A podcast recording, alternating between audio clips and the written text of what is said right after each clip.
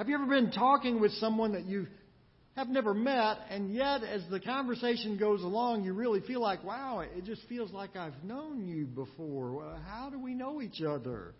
Well, that's what happened to Lizzie Valverde up in New York. She was taking a writing class at Columbia University, and on the first day of class, a lot of times what professors will do is kind of go around the room if it's a small class and let the students introduce themselves, say a few things about themselves, tell a little bit, bit about their background. And so they were doing that that day. And she told her uh, story, and some of the other students began to tell their story. And then one other student, a lady by the name of Katie Olson, uh, began to share her story. And, and Lizzie started thinking, you know, there's a lot of this that sounds really familiar. And so after class, she, she went over and they introduced themselves to each other and they got to talking and discovered they were sisters. They born in, in Florida, had been adopted. One had grew up in New Jersey, the other had grown up in Iowa, and now as adults they found themselves in the same classroom at Columbia University. Their conversation uh, had a lot of those, uh, you, you know, uh, so you were born in Florida? Me too. So, so you're getting a writing degree? Me too. So you like barbecued wings? Me too. You know, a lot of that kind of stuff of them recognizing there was this close connection together. As Paul wrote the Galatians, he was not related to them by blood, not even close. Most of the Galatian believers were from a non Jewish, Gentile background. Paul was from a very decidedly Jewish background. And yet, they were related in a far more significant way. And if you know Christ this morning, you are too. Listen to what Paul writes here in Galatians chapter 2. We'll actually begin reading in verse 15. We who are Jews by birth and not Gentile sinners know that a man is not justified by observing the law, but by faith in Jesus Christ. So we too have put our faith in Christ Jesus that we may be justified by faith in Christ and not by observing the law. Because by observing the law, no one will be justified. We are justified by faith. All of us. Me too. We can only be justified by faith. One of the primary reasons that Paul is writing his letter to the believers in Galatia was to confront a false teaching that had begun to bubble up in that area and other areas of the New Testament day that made the argument that in order to get to heaven, in order to be saved, in order to have everlasting life, you not only had to receive Christ as your Savior, but you also had to follow a series of laws and rules and regulations. Now, after some introductory words, we looked at some of those last week.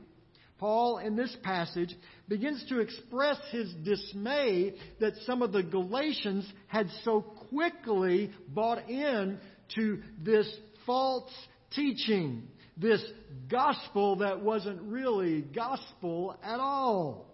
He spends some time defending his own ministry in the verses just previous to this.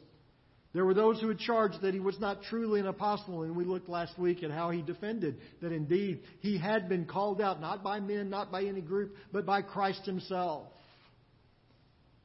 He makes a convincing, a convincing argument that his calling is from God. And in the midst of that defense, Paul describes how he had to oppose some of the leaders of his time, even Peter and others, who had begun to put roadblocks in the way of Gentiles who wanted to become believers in Christ.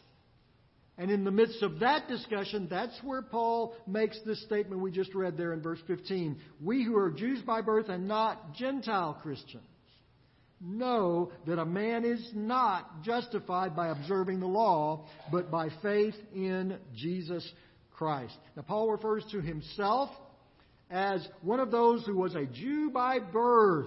Now, if anybody could make that claim, it was Paul. He had an impeccable pedigree. He was raised in a Jewish home. He had a career as a Pharisee. Now, we have kind of a negative connotation of Pharisees today, and, and they earned that pretty well in some of the ways they treated Jesus and, and the believers. But back in the New Testament day, the Pharisee was not seen as negative at all. It was seen as the pinnacle of Jewish faith, as, as the best that you could possibly be. And Paul wasn't just a Pharisee, he was a leader of the Pharisees. If anyone could have saved themselves, it would be Paul. But he could not. It is a theme that runs throughout Paul's writings because it was a foundational understanding that led him to faith in Christ. He could not save himself. Of his efforts as a Pharisee were no better than any common Gentile sinner. Now, that probably was a phrase that he had used as a Pharisee several times as, as he looked down on those who were not of the Jewish nation, as he declared them to be uh, outside of the faith. He, he probably had used that phrase, as had many others, those Gentile sinners. But Paul looked back on his own life and all the things that he had done and thought he had accomplished as a Pharisee. And he realized that he was no better than they were. He was no closer to God than Caesar. This man who spent much of his adult life trying to prove his worth before God was no more close to salvation than any other man on the street. Paul came to understand that we are justified not by observing the law, but by faith in Jesus Christ. Everyone Jew and Gentile alike. We all enter salvation in Jesus. I don't know why they, they build them this way. It's the only place I've ever seen these particular types of doors. They probably have them other places as well, but the only place I've ever seen them is at swimming pools. If you go to a swimming pool, you know, you go in, you swim, and when you come out, you exit out of, and the only way I know to describe them, they're kind of metal porcupine doors. The, you know, they have a post, it's kind of a revolving door, and they have this post that has these metal poles that are sticking out of the post, and, and it revolves, through another set of posts like a comb that, that it goes through, but it, the door only revolves one way. So you can get out of the swimming pool, but you can't get back in to the swimming pool. Now, I suspect the reason they put them at swimming pools is because kids sneak in from time to time. Try to get in free, you know, do a little free swimming on that day, but you can't do that because the porcupine doesn't swim that way. The only way you can get in the pool is to walk around where the front entrance is and enter in where you have to give them your 50 cents. Paul had spent years trying to get through the spiritual porcupine. But he came to discover there was only one entrance, only one way. No one, not a single person, could work their way into the presence of God on their own. It was only through Jesus Christ. We are saved by faith in Jesus. There's no other way. Paul makes a simple statement that he summarizes uh, in his testimony here found in verse 16. So we too have put our faith in Christ Jesus, that we may be justified by faith in Christ and not by observing the law, because by observing the law, no one will be justified. If anyone could have been saved by observing the law, it would have been Paul. But here's how he described himself in another letter that he wrote in his letter to the Philippians in chapter 3 verse 4. If anyone thinks he has reason to put confidence in the flesh, I have more circumcised on the eighth day of the people of Israel, of the tribe of Benjamin, a Hebrew of Hebrews, in regard to the law of Pharisee. There was nobody that had a better resume than Paul did. He got all the gold stars in Sunday school class. He had straight A's in Jerusalem High School. Graduated magna cum laude, voted most likely to succeed. He was the star of the debate team. He got all the good scholarship. And he was on the fast track to a long and profitable career. There was no religious law he could not recite verbatim and give three examples. He was at the top of a group that it wasn't easy to get to the top of. He had it all until he realized he had nothing. Here's how he described it. Continue in Philippians chapter 3 verse 7. But whatever was to my profit, I now consider loss for the sake of Christ.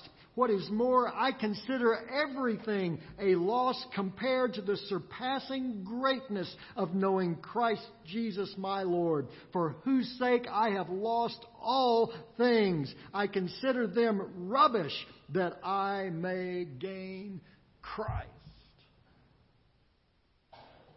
That's what Paul meant when he writes to the Galatians by observing the law, no one will be justified.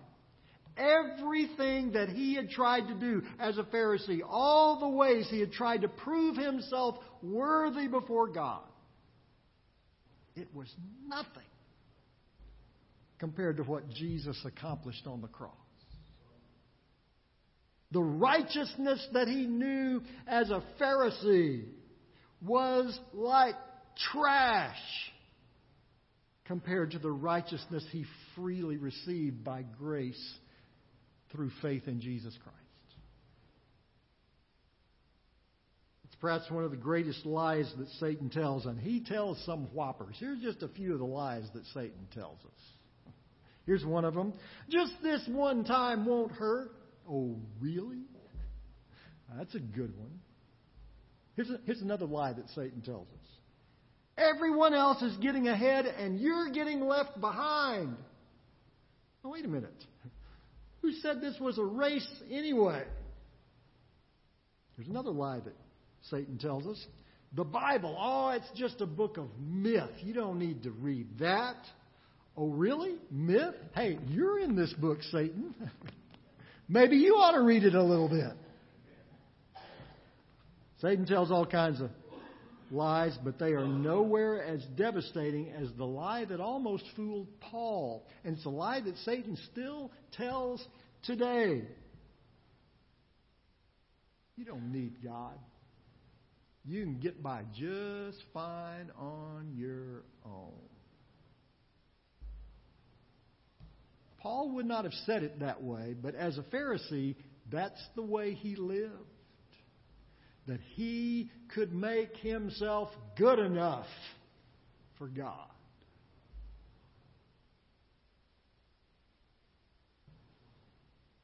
He found out exactly what a lie that was when he met Jesus.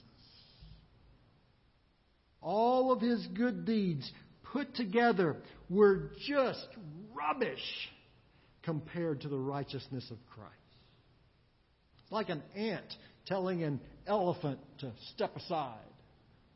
Well, an ant supposedly can lift a hundred times its own weight, but Dumbo ain't going anywhere.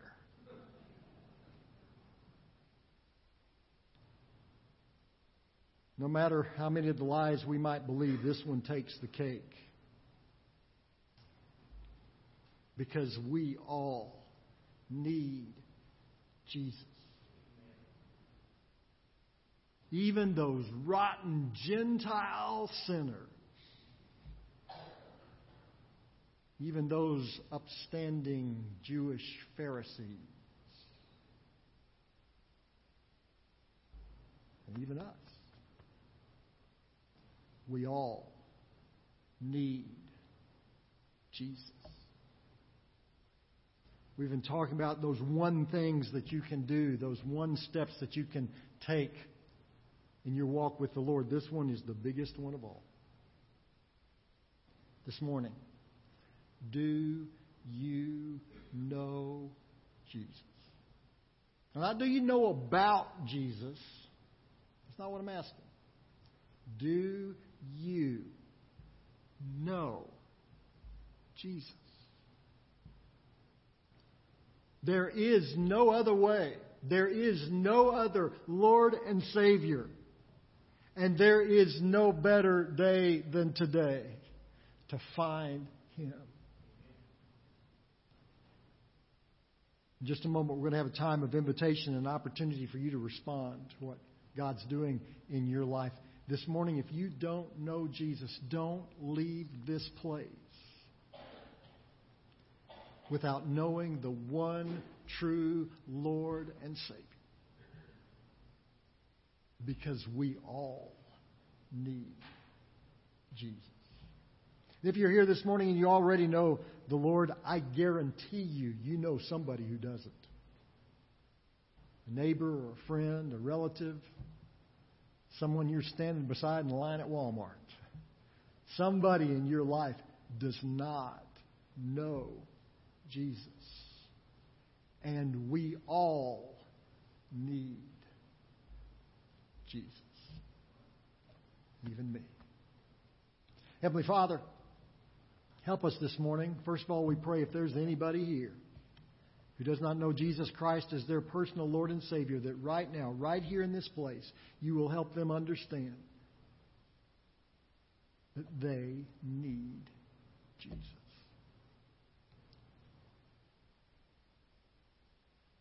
Heavenly Father, for those of us that already know the Lord, help us to gain the spiritual eyesight that we need to look around us because every day we come in contact with people who need you.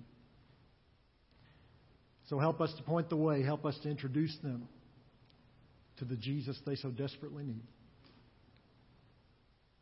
Help us understand we all need Jesus. For it's in His name that we pray. Amen.